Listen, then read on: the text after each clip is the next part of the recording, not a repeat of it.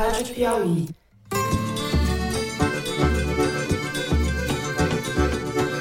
Olá, sejam muito bem-vindos ao Foro de Teresina, o podcast de política da revista Piauí. O fogo inimigo também diminuiu, né? Mas tinha muita gente né, na chamada Faria Lima que dizia, olha, não dá, o Haddad não dá, não dá para ser ministro da economia. Eu, Fernando de Barros e Silva, na minha casa em São Paulo, tenho o prazer de conversar com o meu amigo José Roberto de Toledo, aqui pertinho. Opa, Toledo. Opa, Fernando. Opa, Thaís não tem lista para procurador-geral, ou pelo menos não tem lista formal. É uma escolha praticamente pessoal do presidente. Então não se trata de apoiar ou não.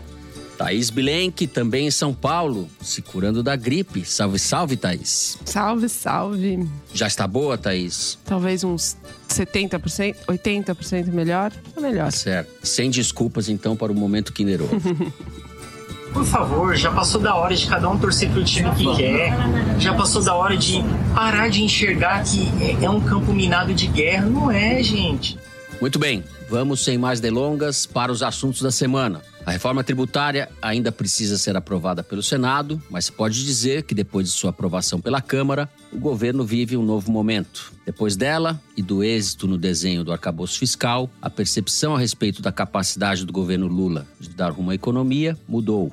A Faria Lima, os amigos do Toledo, até segunda ordem, se rendeu a Fernando Haddad. As coisas agora tendem a ficar mais fáceis, mas também mais difíceis. Daqui em diante, como disse o próprio Haddad em entrevista à jornalista Natuza Neri, será a vez de enfrentar a chamada Agenda Verde Social, ou seja, será hora de arbitrar perdas no andar de cima para que os que sempre perderam conquistem condições mínimas de vida digna. Afinal, nunca é demais lembrar, a desigualdade continua sendo pornográfica no Brasil e este governo, embora de frente ampla, tem o um compromisso de combatê-la. A gente vai discutir os desafios deste novo momento e o que significa a presença orgânica do Centrão, que foi decisivo nas vitórias obtidas no Congresso, na vida do governo Lula.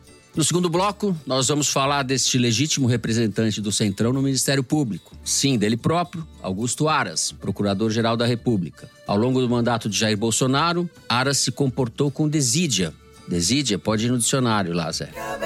Sua atuação, ou falta dela, foi vexaminosa, talvez como nunca antes se tenha visto desde que a Constituição de 88 definiu as atribuições do Ministério Público Independente, órgão por excelência da defesa dos cidadãos contra os abusos dos governantes. Ara se omitiu em diversas ocasiões decisivas, inclusive quando o país padecia vítima da gestão criminosa que Bolsonaro fez no combate à pandemia. Agora, com seu reinado prestes a se encerrar, o prócer do Centrão faz de tudo para agradar o novo governo, de olho em eventual indicação para um terceiro mandato. Se ele vai ser bem sucedido, só saberemos com o tempo. Mas a Thaís Bilenque tem algumas coisas a contar sobre este assunto. Minutinho, por favor. Desídia. Awais. Disposição para evitar qualquer esforço físico ou moral, indolência, ociosidade e preguiça. Falta de atenção, de zelo, desleixo, incúria, negligência. Elemento de culpa que consiste em negligência ou descuido na execução de um serviço. Tá aí. Ara se comportou com desídia, certo? Cumprir as ordens de Fernando Barros. Isso daí. Bom, Vamos lá. No terceiro bloco, a gente vai discutir a escalada da barbárie no futebol brasileiro. Essa semana, uma torcedora do Palmeiras de 23 anos morreu depois de ser atingida por uma garrafa no pescoço. Na semana anterior, torcedores do Corinthians invadiram um motel em São Paulo para agredir e ameaçar de morte o jogador Luan. Recentemente, torcedores do Santos e do Vasco lançaram rojões muitos rojões na direção de seus jogadores em campo para protestar contra o desempenho dos times.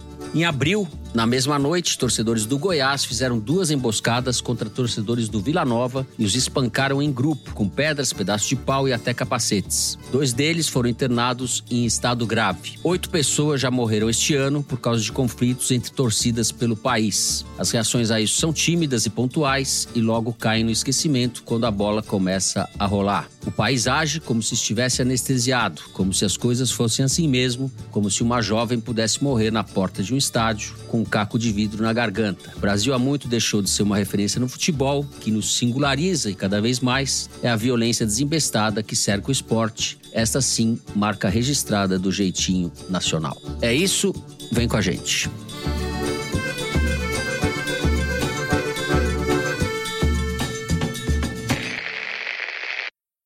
Muito bem, José Roberto de Toledo, o assunto é vasto. Não sei se começamos pela votação, pelo que está pendente na reforma tributária ou pelo que essa vitória representa e sinaliza daqui em diante. Com a palavra, você, José Roberto de Toledo. Bom, foi o grande ponto alto do governo nesse primeiro semestre a votação da reforma tributária pelo placar que o governo conseguiu ter na Câmara, uma vitória avassaladora, para usar uma palavra gasta, e que deixou a oposição com um tamanho ridículo. Custou muito caro, pelo menos 8,5 bilhões de reais foram liberados pelo governo nas vésperas da votação. Foi um recorde absoluto de liberações. É bom dizer que essas liberações são obrigatórias. Desde 2019, que o legislativo criou para si mesmo o direito de fazer emendas impositivas ao orçamento da União o único poder do executivo é controlar a velocidade e a ordem da liberação dessas emendas, mas ele é obrigado a executar essas emendas. Mas de qualquer jeito foi um custo alto, 8 bilhões e meio, promessas de cargos e mudanças no ministério, que algumas certamente acabarão por acontecer, mas foi, digamos assim, o ápice do governo antes do recesso branco do legislativo que já começou com a ida do presidente da Câmara, Arthur Lira, pro sensacional Cruzeiro do Safadão nas Bahamas, né? De qualquer jeito, os vencedores foram o governo. Dentro do governo, o grande vencedor foi o Haddad. Eu pedi levantamentos para Palver lá nos 25 mil grupos públicos de WhatsApp, pedi levantamentos para Arquimedes no Twitter e para o Google Trends. E o Haddad está no seu melhor momento disparado. Claro, ainda está atrás do Lula em manifestações, por exemplo, nos grupos de WhatsApp, em citações, mas as citações são quase todas elas muito positivas. Ele conseguiu até mudar a opinião da Faria Lima, que é um fato inédito, né? Teve um levantamento da Quest divulgado na quarta-feira mostrando que mudou completamente a opinião da Faria Lima sobre o governo e sobre o Haddad. E ele ainda teve uma aprovação na sexta, depois da reforma tributária, que nem ele dava mais como certa, que foi a aprovação da mudança do voto de qualidade do CARF. Do CARF. Uhum. Que era fundamental para É pôr o verdade. marco fiscal de pé e aumentar a arrecadação do governo. E o próprio Haddad deu declarações na véspera dizendo que bom com isso, veja bem e tal, e conseguiu aprovar. Então, ele basicamente cumpriu a agenda dele do primeiro semestre inteira. Ticou. Exatamente. Foi muito importante você ter dito isso, porque a reforma tributária só começa para valer daqui a 10 anos. Então, o Haddad não vai ver nenhum efeito prático disso que ele conseguiu aprovar agora. Então, de fato, que a única coisa que tem efeito prático para ele conseguir atingir a meta fiscal dele foi essa votação do Tribunal da Receita, né, o chamado Tribunal da Receita, que é o CARF, onde o governo passou a ter o voto de Minerva para decidir a seu favor as cobranças de grandes devedores da Receita, né? Que vai dar uma receita adicional aí de algumas dezenas de bilhões de reais nas contas estimadas do governo. E a oposição só sobrou reclamar nas redes sociais. Então, se você pega lá os levantamentos dessas empresas que eu citei antes, né? Palver, o Google Trends e o Twitter, quem está dominando o debate agora nas redes sobre reforma tributária é o bolsonarismo, com argumentos sensacionais, que é uma reforma comunista, que é uma reforma ambiental, que é uma reforma que mexe no patrimônio das pessoas, porque vai taxar mais o direito de herança, enfim, argumentos nível terra plana mas que ninguém vai se lembrar quando essa reforma efetivamente começar, porque vai ter feito 10 anos, obviamente ninguém vai lembrar o que, que o Bolsonaro estava falando hoje. Então, o único objetivo do Bolsonaro nessa discussão é mantê-lo em alguma evidência junto ao bolsonarismo mais vidrado, radical, tarado, escolha o adjetivo que você quiser, que ele estava correndo o risco de perder para o Tarcísio de Freitas. Então, o enfrentamento com o Tarcísio, que foi a favor da reforma, 95% a favor, é justamente para só tentar consolidar o que lhe sobrou. Mas é uma coisa pequena, quer dizer, ele está falando para convertidos, tentando manter os convertidos conversos. É basicamente disso que se trata. E é curioso porque ele próprio, pessoalmente, está liderando essa discussão. Né? O que, que vai acontecer daqui para frente? já que, o, como vocês disseram, o Haddad e o governo ticaram todas as prioridades que eles tinham eleito para esse primeiro semestre. Como você já anunciou na abertura, e o Haddad anunciou na entrevista para Natuzaneri, vai ser essa agenda social e verde. Que é extremamente complexa e contraditória, porque ele quer fazer uma coisa absolutamente necessária, que precisa ser feito, que é uma coisa que o mundo precisa fazer e o Brasil tem condições de colaborar, que é a transição da matriz energética para uma matriz menos suja, que jogue menos carbono na atmosfera, que contribua para evitar uma catástrofe que se avizinha por causa das mudanças climáticas. E no caso desses próximos anos, provavelmente agravada pelo El Ninho, que está começando e deve chegar a seu auge no final do ano, que provoca secas na Amazônia, no Nordeste e muita chuva no Sul e no Sudeste, com implicações de tragédias, quebra de safra, queimada na Amazônia, esse tipo de coisa. Então, por que, que é contraditório? Porque o Marcelo Medeiros, que é um grande economista brasileiro que está agora nos Estados Unidos, está para lançar até um livro sobre desigualdade esse ano, ele é o grande especialista, um dos grandes especialistas em desigualdade no Brasil. Ele costuma demonstrar que a questão da desigualdade e a agenda ambiental, todo esse problema da mudança climática é um problema de desigualdade, porque quem consome os recursos naturais que acabam provocando a mudança climática são os mais ricos, né? Eles são grandes responsáveis porque eles consomem muito mais do que os mais pobres. Aí falando em termos de país, país e também na divisão interna de cada país. Então, não se trata de fazer o bolo crescer para todo mundo para redividir o bolo. Se trata de manter o bolo do tamanho que está e redividir as fatias com quem já está aí. Então, o combate à desigualdade tem que se dar não crescendo o bolo, mas tomando a fatia dos mais ricos e passando para os mais pobres. Né? O que é muito mais difícil de fazer, porque senão a gente precisa de um planeta e meio. Então, vai ser muito mais difícil para o governo, eu acho, manter o controle da agenda, ou seja, os assuntos sobre os quais as pessoas vão falar, daqui para frente. Porque você não tem uma votação óbvia e objetiva e clara, como a votação do arcabouço fiscal ou da reforma tributária. Você vai ter várias coisas para aprovar, várias medidas administrativas que o governo vai precisar tomar, por exemplo, para combater o desmate na Amazônia e é muito mais complexo, entendeu? Não tem uma votação específica que você vai lá, libera 8 bilhões e meio, ganha maciçamente, enfim a favor do governo tem uma mudança magnada nas expectativas econômicas que até a própria Faria Lima reconheceu, mudando a sua opinião sobre o Haddad, sobre o governo e ficando até otimista em relação ao que vai acontecer. Embora essa pesquisa da Quest esteja atrasada em relação aos próprios indicadores econômicos, né? O dólar já tinha caído, a bolsa já tinha subido, quer dizer, um amigo meu aqui que estava brincando, o cara recebeu o telefonema do pesquisador, olhou para a tela dele do computador, viu lá as cotações caindo, não, agora eu estou otimista otimista. Quer dizer, na hum. verdade, ele estava fazendo uma previsão sobre o passado. Então, a minha previsão é essa, que o governo chegou ao seu ápice de efetividade, de boas notícias, e daqui para frente a tarefa talvez seja mais complexa e complicada. Não, não significa que ele não vai conseguir administrar, mas vai precisar de muito mais articulação interna do governo e competência para conseguir fazer essa agenda verde socioambiental e para frente. Eu quero por atrás da conversa, mas essa citação aí do ápice me lembra uma frase do Hegel, que eu não vou saber citar de, na literalidade, mas é alguma coisa do tipo assim: o ponto mais alto que algo pode alcançar é aquele em que começa o seu declínio. Esperamos que isso não se confirme, né? Que o Hegel esteja errado. Thais Bilenque, tudo isso que o Toledo falou, esse visão macro, temos um centrão aí no meio, né? É, e assim, dentro do próprio governo, a agenda verde vai ser disputada, como já tem sido desde o início. E o governo é contraditório, paradoxal por definição, então ele passa ao mesmo tempo medidas antiambientais. Essa história a gente já está contando, né, desde o começo do governo, então acho que por isso que é complexa a tarefa que o Toledo descreve. Mas é isso, vocês estão citando Hegel. Eu vou citar outros Safadão. nomes aqui. Lira tá. Safadão.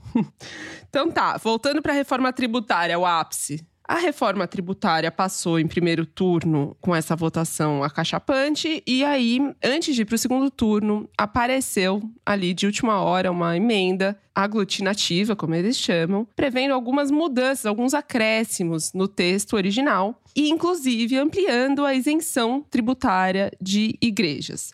Antes dessa aprovação, quer dizer, agora, no momento, o que vale é que as igrejas, os templos onde se realiza cultos no Brasil não pagam impostos. Essa emenda prevê que organizações e entidades ligadas à igreja também sejam isentas. E aí o pessoal, no mesmo ato, já falou: bom, isso vai beneficiar o quê? Os conglomerados do Erdir Macedo e dos outros pastores midiáticos que têm televisão, editora e todas as outras empresas. Quer dizer, é um benefício que vai muito além de qualquer questão religiosa. E aí tem um diálogo memorável, porque nessas horas o Novo e o pessoal se encontram, né? Então a Adriana Ventura, que é uma das três deputadas do Novo, foi pro microfone e protestou, começou a falar pro Lira: como assim vocês estão pondo para votar uma emenda que ninguém conhece, que ninguém sabe o texto. Quem registrou, recomendo esse diálogo brilhantemente, foi o Medo e Delírio em Brasília da semana passada. Bora, passar raiva? No fim, aprovou-se essa emenda, aprovou em segundo turno e já foi pro Senado. E aí, depois, questionado o Agnaldo Ribeiro, que é o relator da PEC, né, da proposta de emenda constitucional da reforma tributária, confirmou o óbvio, que foi um pedido da bancada evangélica, que tem mais de 200 votos na Câmara, então eles cederam. Em 2020, só para citar um exemplo, Lula disse que era contra justamente essa medida, né, ampliação da isenção para as igrejas, dizendo que não é o povo que tem que pagar pelo benefício dessas igrejas. Mas o PT e o governo orientaram sim, aprovaram a reforma, enfim, não tem sinal nenhum de que o Lula e o governo vão trabalhar contra essa medida agora. E por quê? Porque ele está num esforço hercúleo de trazer o Centrão para o governo, porque teve demonstrações evidentes no início do ano, no início do governo, de que sem o Centrão ele não vai caminhar. E o Republicanos é central nessa articulação, assim como o PP. Os partidos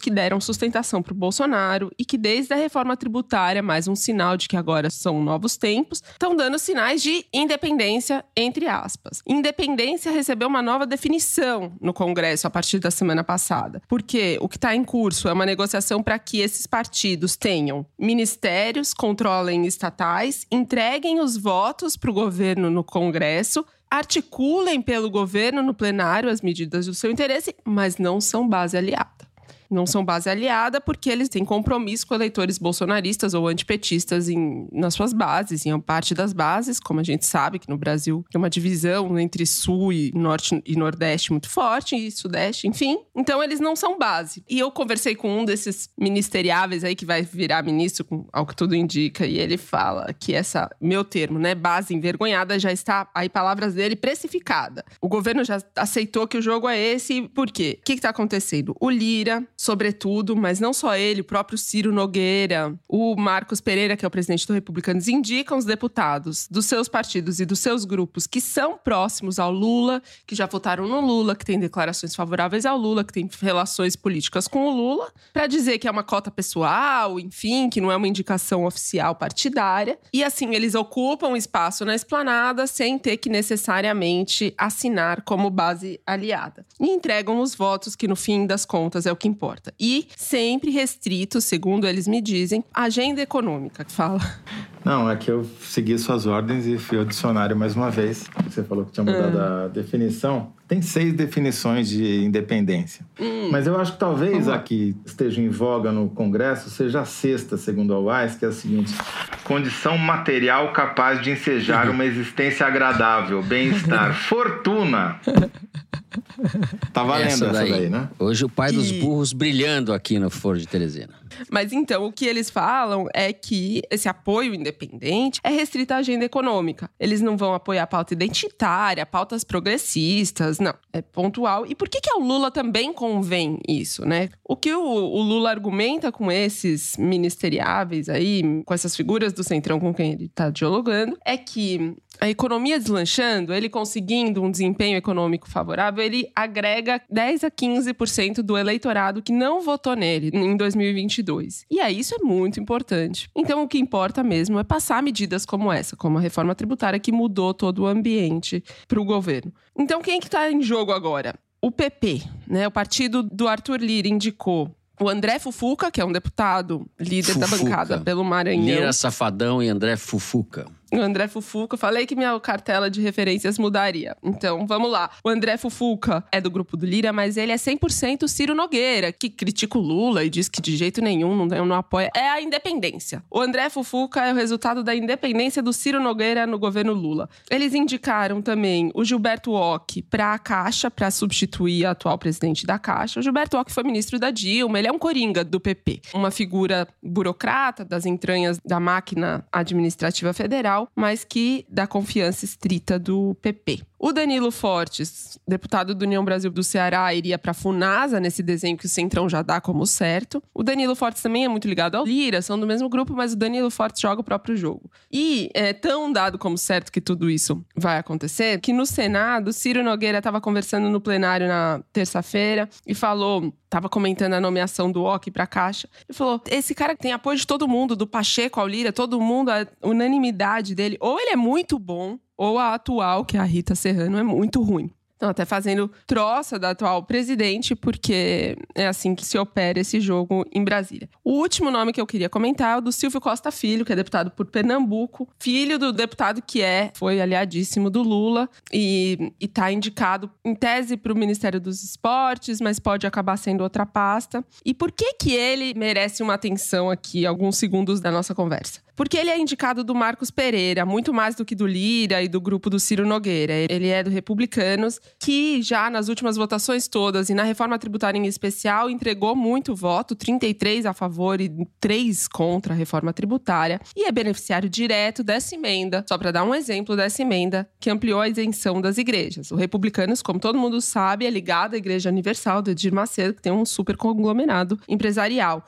O Republicanos, desde o começo do governo, já estava inclinado a, de alguma forma, fazer parte com muita independência da base aliada do governo Lula. E agora entrou em campo efetivamente com essa indicação porque está em jogo também a sucessão do Arthur Lira na presidência da Câmara. O Marcos Pereira tem essa intenção e já tem, já tem há tempos, de anos atrás, de ser o presidente da Câmara. Como Elmar Nascimento, deputado do União Brasil, já foi o primeiro a negociar com Lula na fatídica quarta-feira, 31 de maio, quando aprovou-se a medida provisória da esplanada, que não implodiu o governo no final das contas, o Elmar foi lá e bateu o martelo com Lula que ele faria a negociação tradicional: ministério, cargo, emenda em troca de apoio e voto. E agora, com essa negociação para o Silvio Costa Filho e o Republicanos entrarem no governo, como me disse um deles, zero jogo. A disputa pela sucessão da Câmara dos Deputados, uma disputa de longo prazo para daqui um ano e meio, que tinha o Elmar Nascimento na frente, com a entrada do Republicanos, fica mais em condições igualitárias entre Marcos Pereira e Elmar Nascimento para ver não quem vai ter o apoio do governo, mas quem vai ter condições oferecidas pelo governo para ser o candidato favorito. E aí começa então, por isso, assim, desse jeito, uma nova fase, eu concordo com vocês, da relação do governo com o Congresso e, e mesmo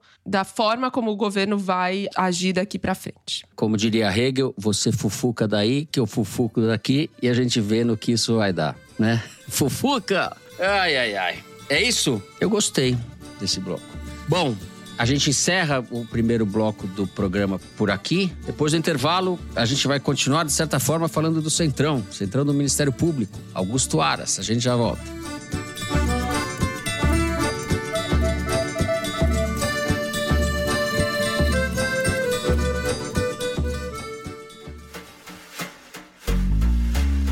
Na revista Piauí de Julho, Silvia Colombo conta a história de Javier Milei, o deputado de ultradireita que quer ser presidente da Argentina. Angélica Santa Cruz descreve a teia de egos, intrigas, denúncias e falta de visão pública que estrangula o Teatro Municipal de São Paulo. As astúcias da misteriosa companheira de Gal Costa e o impacto na carreira da cantora na reportagem de Thales Braga. E Bernardo Esteves revela os bastidores da devolução de um fóssil brasileiro de dinossauro contrabandeado para um museu da Alemanha. No papel, no celular ou no computador, assinante Piauí lê esses e outros textos com exclusividade. Saiba mais em revistapiauí.com.br.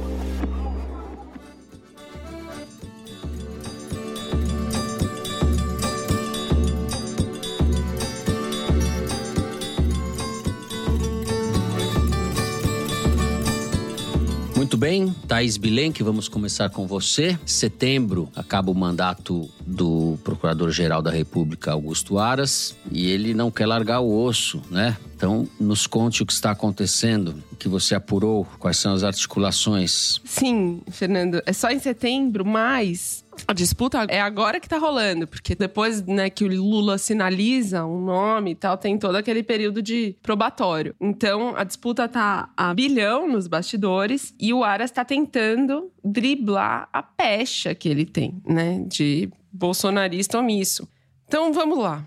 O Lula inaugurou uma tradição no primeiro mandato de indicar um entre os três finalistas da lista tríplice do Ministério Público. Quer dizer, a própria categoria é, elege seus três principais nomes, representantes, oferece essa lista para o presidente e ele escolhe um dos nomes. O Lula inaugurou e todos mantiveram essa tradição depois dele, até Bolsonaro. E Bolsonaro desfez a tradição exatamente com o Augusto Aras. E como que Augusto Aras conseguiu esse feito? A campanha dele, estruturada, uma campanha profissional, o que na verdade é um grande teatro, certo? Assim como as campanhas para ministro do Supremo, porque a rigor, não existe nada disso. E é um teatro que conta com a participação de todos os envolvidos, inclusive nós. Eu, no caso, aqui falando disso. Ele fez uma campanha que começou em 2018 ainda. Bolsonaro não tinha tomado posse, o Alberto Fraga, deputado da bancada da bala, linha dura, amigo do Bolsonaro e amigo do Augusto Aras, foi até o presidente eleito e disse: Olha, tem um cara aqui que você pode confiar. O Aras foi conversar com o Bolsonaro antes da posse ainda, teve com ele uma ou duas vezes. O Bolsonaro respondeu: Eu gostei, beleza, agora sobreviva. Porque de janeiro da posse até setembro, ele tinha uma longa jornada para resistir e, de fato, houve muita tentativa de derrubar a indicação do Augusto Aras, dossiês e tal. E o que talvez tenha sido o que mais tenha pegado mesmo nesse período foi uma foto que o UOL revelou do Aras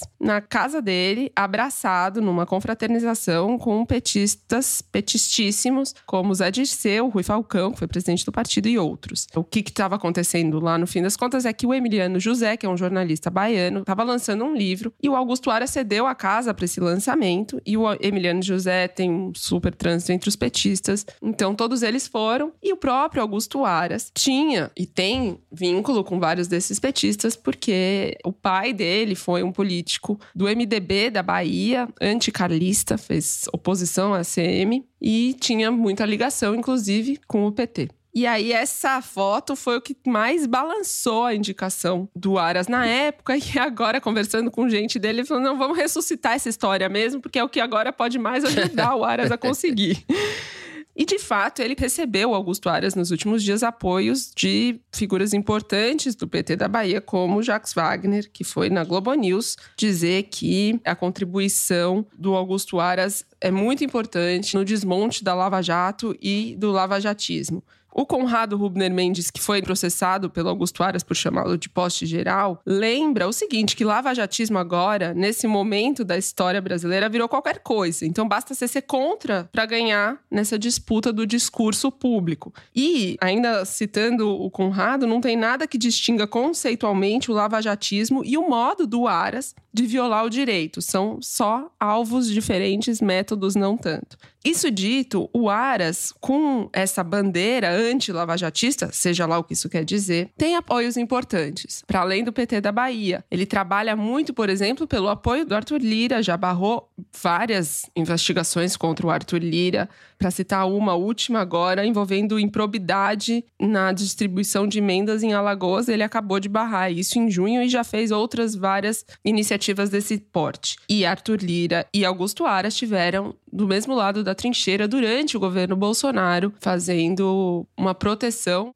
Como me disse uma pessoa próxima do Augusto Aras, assim, por baixo, 300 deputados parlamentares querem o Augusto Aras com um slogan, tá? O slogan dessa campanha não pública, que é basicamente não troque o certo pelo duvidoso. Porque o que o Augusto Aras entregou nesse período todo, com o nome de garantismo, e desmonte da Lava Jato, na verdade, o que ele entregou foi a preservação do establishment. A impunidade certa, impunidade. Não troque a impunidade certa pela justiça duvidosa. A estratégia do Aras dessa vez é diferente daquela de 2019, porque agora ele é conhecido do grande público. Então, o que lhe foi aconselhado? Que ele sumisse do mapa. E de fato, ele quase isso, tá lá em Hong Kong de férias e durante todos esses últimos meses ele fugiu dos holofotes. A ideia que foi passada para o Aras é que ele sumisse e pusesse o pezinho na água em agosto para sentir a temperatura, só ali mais às vésperas da indicação. Mas ele aparentemente não está resistindo, ele tem feito um movimento ostensivo nas redes sociais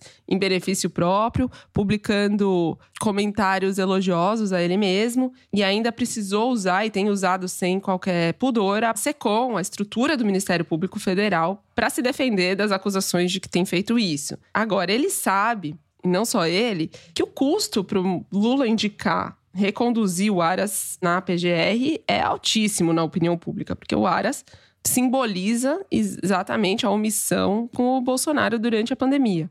E ele, também por isso, mas não só por isso, tem outras dificuldades, que é a falta de apoio. Ele não tem um padrinho no Supremo Tribunal Federal, por exemplo. O Gilmar Mendes e o Alexandre de Moraes, que são os ministros mais próximos do Lula no momento, apoiam outro nome, que é o Paulo Gonet, que atualmente atua no TSE e deu um voto forte, contundente contra o Bolsonaro pela sua inelegibilidade. Inegi...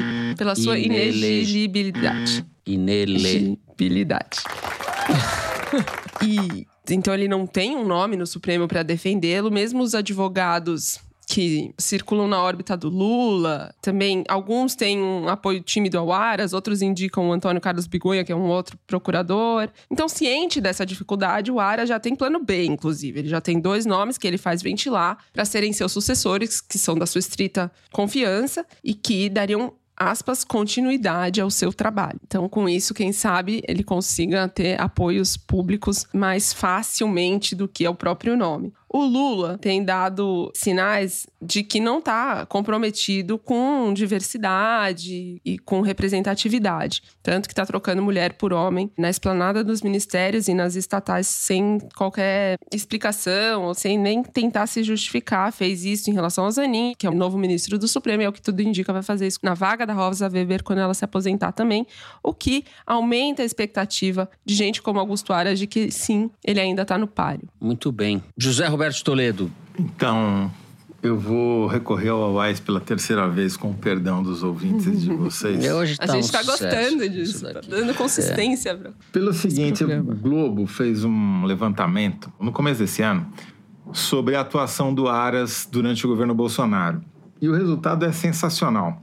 Quase 184 ações no Supremo contra o Bolsonaro e sua família, seus filhos, né, basicamente, né? O Carlos, o Eduardo e o Flávio em 95% das manifestações, o Aras se alinhou aos interesses da família Bolsonaro sempre que eles foram acusados. 95%.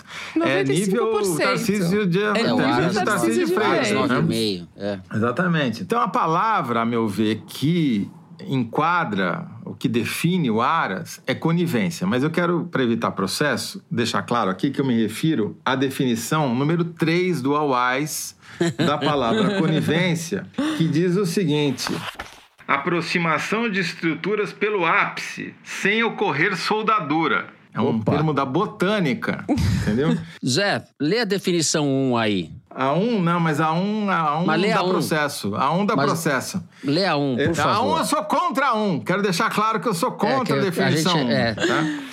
Característica ou estado do que é conivente. 2. Ação do que é conivente. 2.1. Jurídico. Complacência, transigência ou cumplicidade para com falta ou infração de outrem. Sou contra. Exato. Isso aí. Sou contra é, essa definição. Claramente não é essa acepção que a gente está se referindo. Não é isso que a gente não quer é, dizer. O que a é gente, quer, que a gente dizer quer dizer é a 3. É a aproximação das estruturas pelo ápice sem ocorrer soldadura. É isso. É muito boa essa definição, porque de fato o Aras não se soldou ao bolsonarismo. Tanto que nas redes sociais ele é chamado de petista. Bolsonaro foi obrigado a botar o Aras lá porque ele se vendeu ao centrão, entendeu? Então, assim, não houve soldadura, ele continua independente. Então, na verdade, esses 95% aqui é o maior argumento que ele tem pro Lula. Fala, pô, Lula, olha isso aqui, olha o meu track record aqui, olha o meu histórico, pô, 95% de fidelidade ao presidente e sua família. Como você não vai me nomear de novo? Com um cartão Essa de é visita grande... desse, né? Quem, Pô. quem tem um cartão de visita desse? Ninguém tem um argumento igual a esse. Aliás, segundo o Google Trends, ele é o segundo procurador mais procurado da história no Google. Só perde pro Janot, que ficou famosíssimo, porque foi na época da Lava Jato. Tinha a lista do Janot, ia denunciar todo mundo, etc, etc, né? Mas o Aras, a meu ver, mesmo com esse track record, tá fora. Concordo com a Thaís, acho que o Paulo Gonet Branco é um dos favoritos, até aparece aqui no Google, já tem gente procurando para saber quem ele é. Mas correndo por fora tem o Carlos Frederico Santos, que é o cara do 8 de janeiro, o cara que denunciou todos os bolsonaristas golpistas lá, também tem um track record favorável a ele para. Mas ele é um dos que o Aras quer emplacar como sucessor. Então, mas ele junta as duas coisas, entendeu? Ele corre por fora, ele se distanciou do Aras, está fazendo campanha em cima das denúncias do 8 de janeiro. Mas, tem o apoio do Aras, mas, quer dizer. É, mas tem o track record do Aras, entendeu? É então pode ser um bom casamento esse daí, né? Enfim, mas eu sou ruim de aposta, não vou ficar. Em geral, quem Não, eu já falo, tá feita a aposta. emplaca. Aposta não. Os nomes já estão postos. É, a única coisa que a gente sabe que vai acontecer é que a lista tríplice vai ser ignorada solenemente. Aliás, o Lula já anunciou que vai ignorar a lista tríplice. Ele falou com todas as letras, não vai ter lista tríplice. O único eleitor é ele. Então é isso. Começamos pela desídia e terminamos com a conivência, acepção Botânica. botânica. Botânica. Botânica, conivência botânica, sem Botânica. fusão. Com botânica, encerramos o segundo bloco do programa, direto para o número da semana, que é o retirado da seção Igualdades, que é publicada semanalmente no site da Piauí. Diga lá, Mari. Fernando, o número da semana é 58%. Hoje, 58% das empresas registradas no Brasil são, na verdade, MEIs, os microempresários individuais. Criada em 2008 para reduzir a informalidade, a categoria MEI prevê uma rede mínima de proteção social ao trabalhador, mas com menos benefícios que a CLT. E acabou virando uma escolha de muitas empresas para reduzir custos com os empregados, assim como para os brasileiros precarizados que buscam algum direito. O Igualdades, assinado pelo Luiz de Maza e pela Renata Buono, revela, por exemplo, que a maior parte dos MEIs hoje são cabeleireiros e que, em números absolutos, são um milhão de empresas. E, em segundo lugar, comerciantes de roupas, que são 975 mil MEIs. Mas o bacana dessa estatística é que a vaidade é que emprega mais gente em mês no Brasil, né? Roupas e cabeleireiro. Bom, a gente encerra o número da semana por aqui. Depois do intervalo, nós vamos falar de violência no futebol e no país. Já voltamos.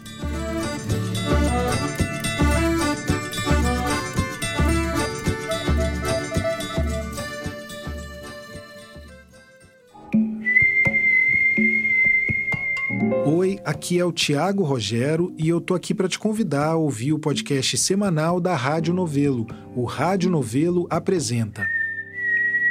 Se você reconheceu esse assobio, então o episódio dessa semana com certeza é para você. Se você não reconheceu, então ele é ainda mais para você. Uma das histórias que a gente conta esta semana é sobre um dos maiores ícones da cultura brasileira e que pode estar correndo risco de extinção. E a outra história sobre uma chuva estranha à beça que começou a cair numa importante capital brasileira, e tem gente que até hoje ainda não se recuperou dela. Quando terminar aqui o foro, procura a gente aí no seu tocador. Rádio Novelo apresenta. Toda quinta sai um episódio novo sobre histórias que você nem sabia que precisava ouvir.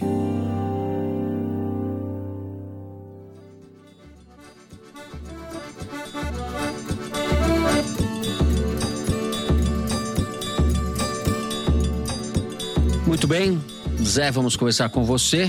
Eu mencionei, aí fiz uma relação de casos, de eventos traumáticos envolvendo violência, agressão e morte no, no, futebol brasileiro deste ano, no ambiente do futebol, né? Não necessariamente dentro. A sensação que a gente tem é que isso aumentou, mas a gente não sabe isso, né? Certo? Infelizmente, Fernando, não há estatísticas regulares coletadas no Brasil associando futebol e violência, como há em outros países, para a gente poder afirmar com certeza que há uma tendência de crescimento. Sem dúvida, a percepção é essa que você citou, a percepção é de que está aumentando, né? Mas baseada em casos que aparecem muito na mídia, com razão, como esse assassinato dessa moça lá na entrada do jogo do Palmeiras. Torcida que entra dentro do motel, um, dos quais armado para tirar, bater no cara. Exatamente, para bater no jogador, enfim. É tudo muito loquaz, né? Porém, talvez essa percepção seja verdadeira.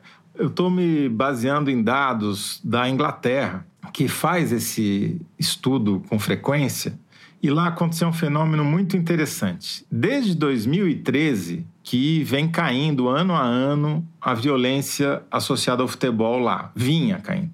Até que chegou a pandemia, teve uma temporada que praticamente não teve jogo em estádio, se teve, não foi sem torcida, então aí despencou monumentalmente os indicadores de violência. Só que na temporada 21, 22, 2021, 2022, que já acabou, cresceram barbaramente todas as estatísticas lá relativas à violência. Então voltaram ao nível de 2013, regrediu 10 anos a estatística. Pegar o número de prisões ligadas ao futebol, tinha sido número irrelevante assim, tipo nível de uma centena na temporada 2020-21, subiu para quase 2.500 na temporada passada. Você pega outras estatísticas, como banimentos, essas daí continuam em queda, o que mostra que também há uma conivência biológica da polícia com os hooligans na Inglaterra. Mas, por exemplo, as prisões cresceram e o número de ofensas também cresceram. Os registros policiais de atos violentos também cresceram.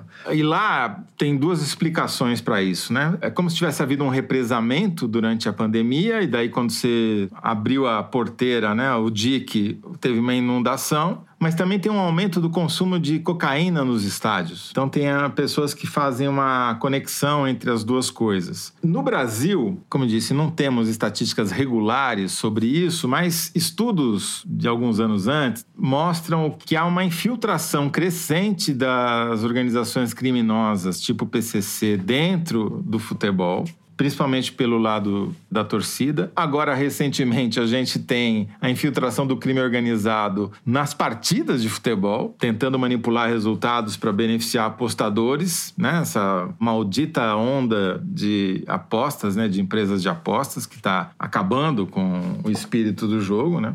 Então, assim, embora a gente não tenha estatística, a gente tem muitas evidências de que sim, a violência e o crime estão cada vez mais presentes no futebol, seja na arquibancada, seja dentro de campo, seja entre os cartolas. Isso não pode terminar bem, né? Mas além disso, a gente está para ver o lançamento do anuário do Fórum Brasileiro de Segurança Pública na próxima semana. Talvez a gente, ali a gente vai ter mais elementos para confirmar essa hipótese, mas há sinais de que depois depois da pandemia, também acabou a tendência de redução da criminalidade das mortes violentas, por exemplo, que havia no Brasil há vários anos. Talvez um efeito parecido com esse que eu descrevi na Inglaterra, de que você teve um reprisamento durante a pandemia e que, quando abriu o DIC, a violência se espraiou. Se você pega, por exemplo, no Sudeste, mais especificamente em São Paulo e Rio, tem um crescimento dos crimes, da criminalidade, né? Crimes contra o patrimônio e crime tá contra as pessoas. É, exatamente. Aí saindo do futebol, né? E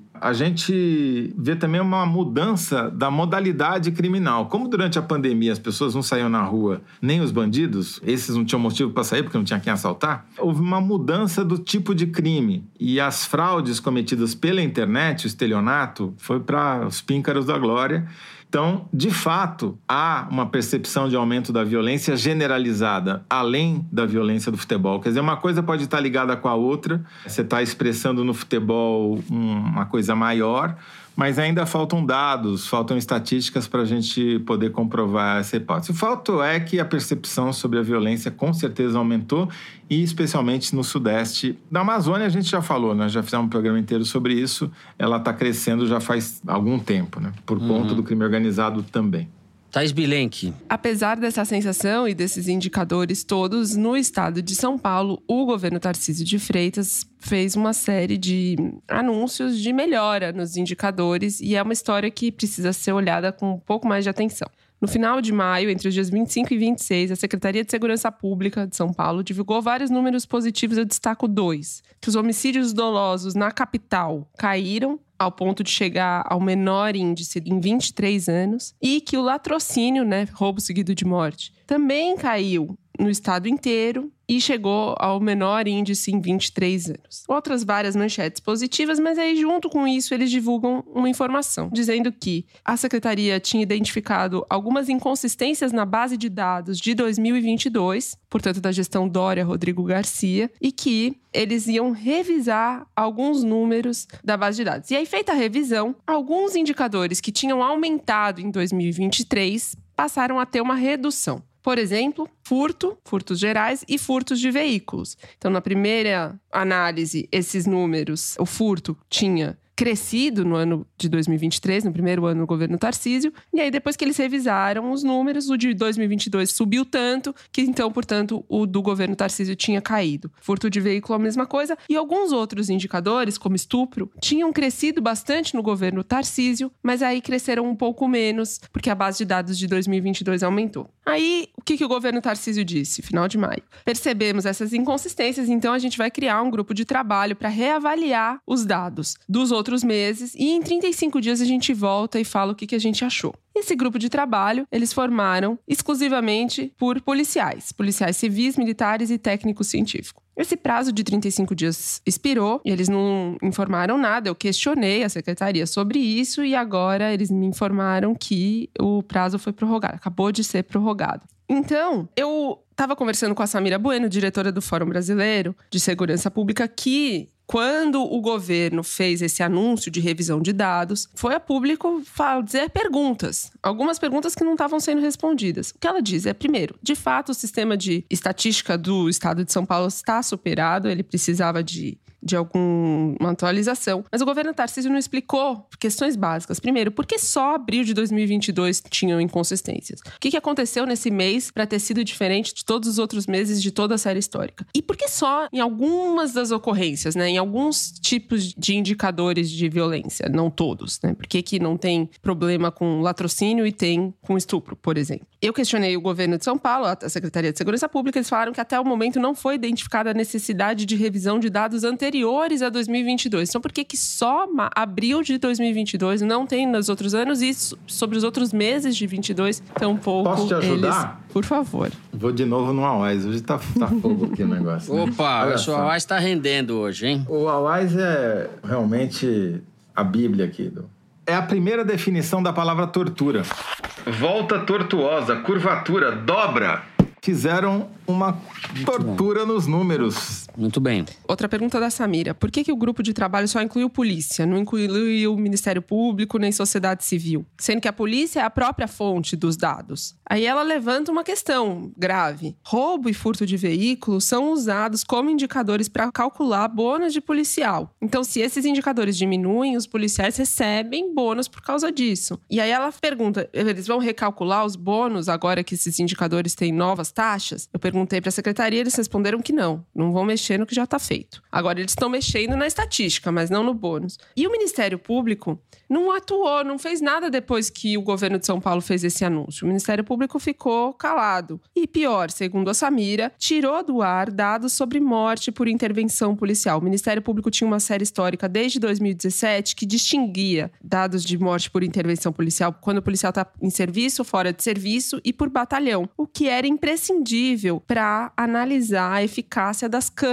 na farda do policial. E agora, recentemente, ela foi checar e todos esses dados saíram do ar, tem dados só apenas desde 2021, sem detalhamento. A câmera na farda é uma questão importante para o governo Tarcísio. Ele, na campanha de 2022, defendeu que ia acabar com essa medida. Aí teve uma reação muito forte, ele recuou e manteve tudo como está. E agora, com alguma dificuldade para se fiscalizar. Samir identificou ainda mais alguns problemas na divulgação desses dados, dessas estatísticas do governo de São Paulo, que eu vou citar para encerrar, porque é importante atentar para isso, sendo que segurança pública é uma bandeira do bolsonarismo, foi do Tarcísio na campanha, ele inclusive colocou um capitão da Polícia Militar como secretário de Segurança Pública, um linha dura da bancada da bala. Alguns dados que o Fórum de Segurança Pública pede via Lei de Acesso à Informação para fazer o anuário vieram muito fora do padrão. Por exemplo, o número de desaparecimentos que eles pediram veio com 11 mil desaparecimentos no ano passado. E aí a Samira questionou, mas não cai de 19 mil para 11 mil em um ano? Esse dado não pode estar certo. E daí eles retornaram, o dado certo era 21 mil desaparecimentos. Depois, estelionato. Eles tinham pedido, eles mandaram 40 mil estelionatos, que o Toledo citou, no ano passado. Aí questionaram e o dado certo era 380 mil em 2022. Então, isso acaba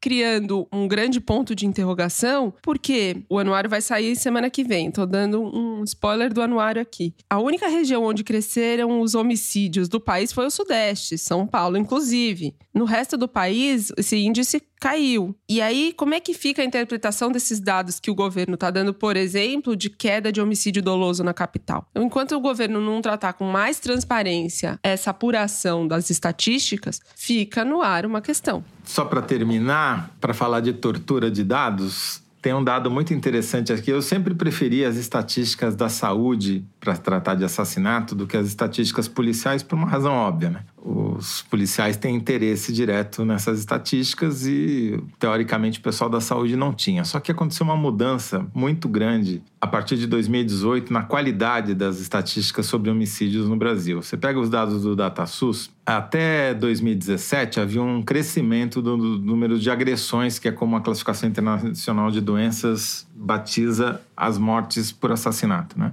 Então, era 58 mil em 2015, foi para 61 mil em 2016, 64 mil em 2017.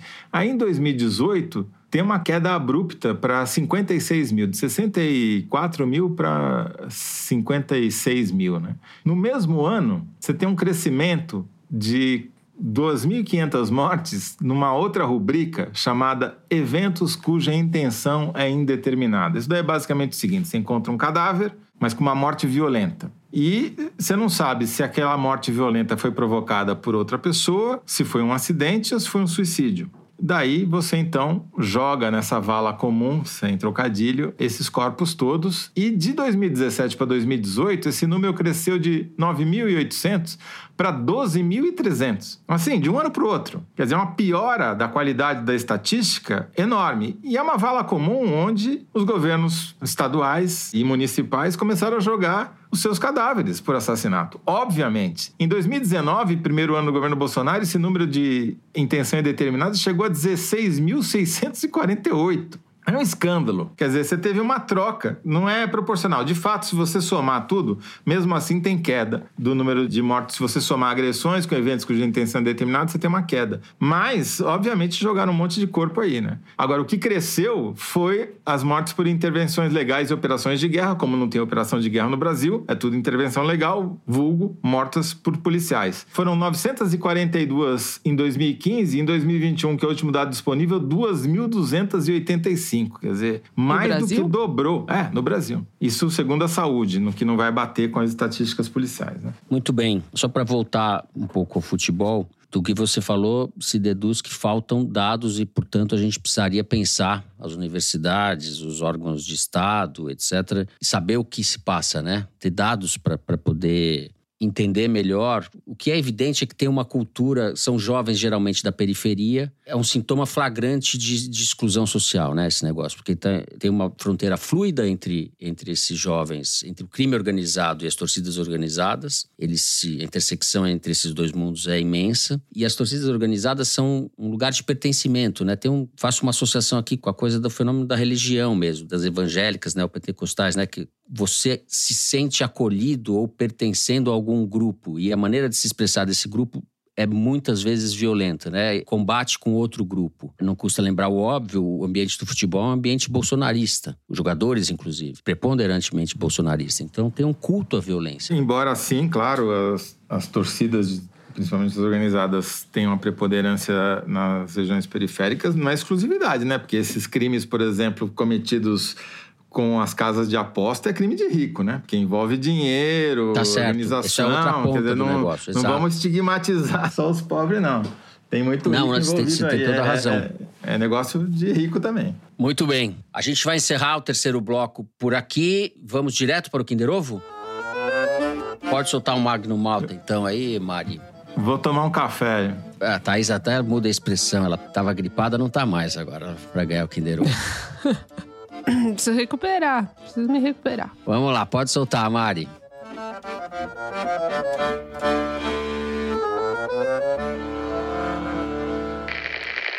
Eu fui vítima de um sistema. Eu fui vítima da Lava Jato.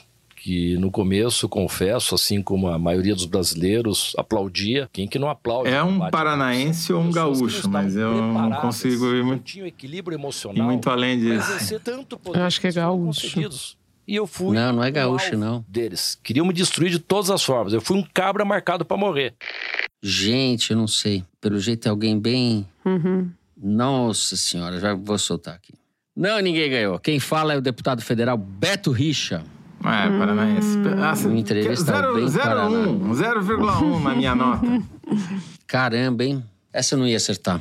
Eu não ia acertar. Muito bem. Bom, fiasco coletivo. Vamos passando direto para o momento de glória. Momento de vocês. Correr elegante. Eu começo o Correr Elegante aqui lendo um e-mail do Lucas Neumann. Durante a pandemia, conheci Daniela. Embarcamos em um relacionamento e, em meio a todas as incertezas e absurdos, sempre tínhamos o foro para alegrar nossas cestas.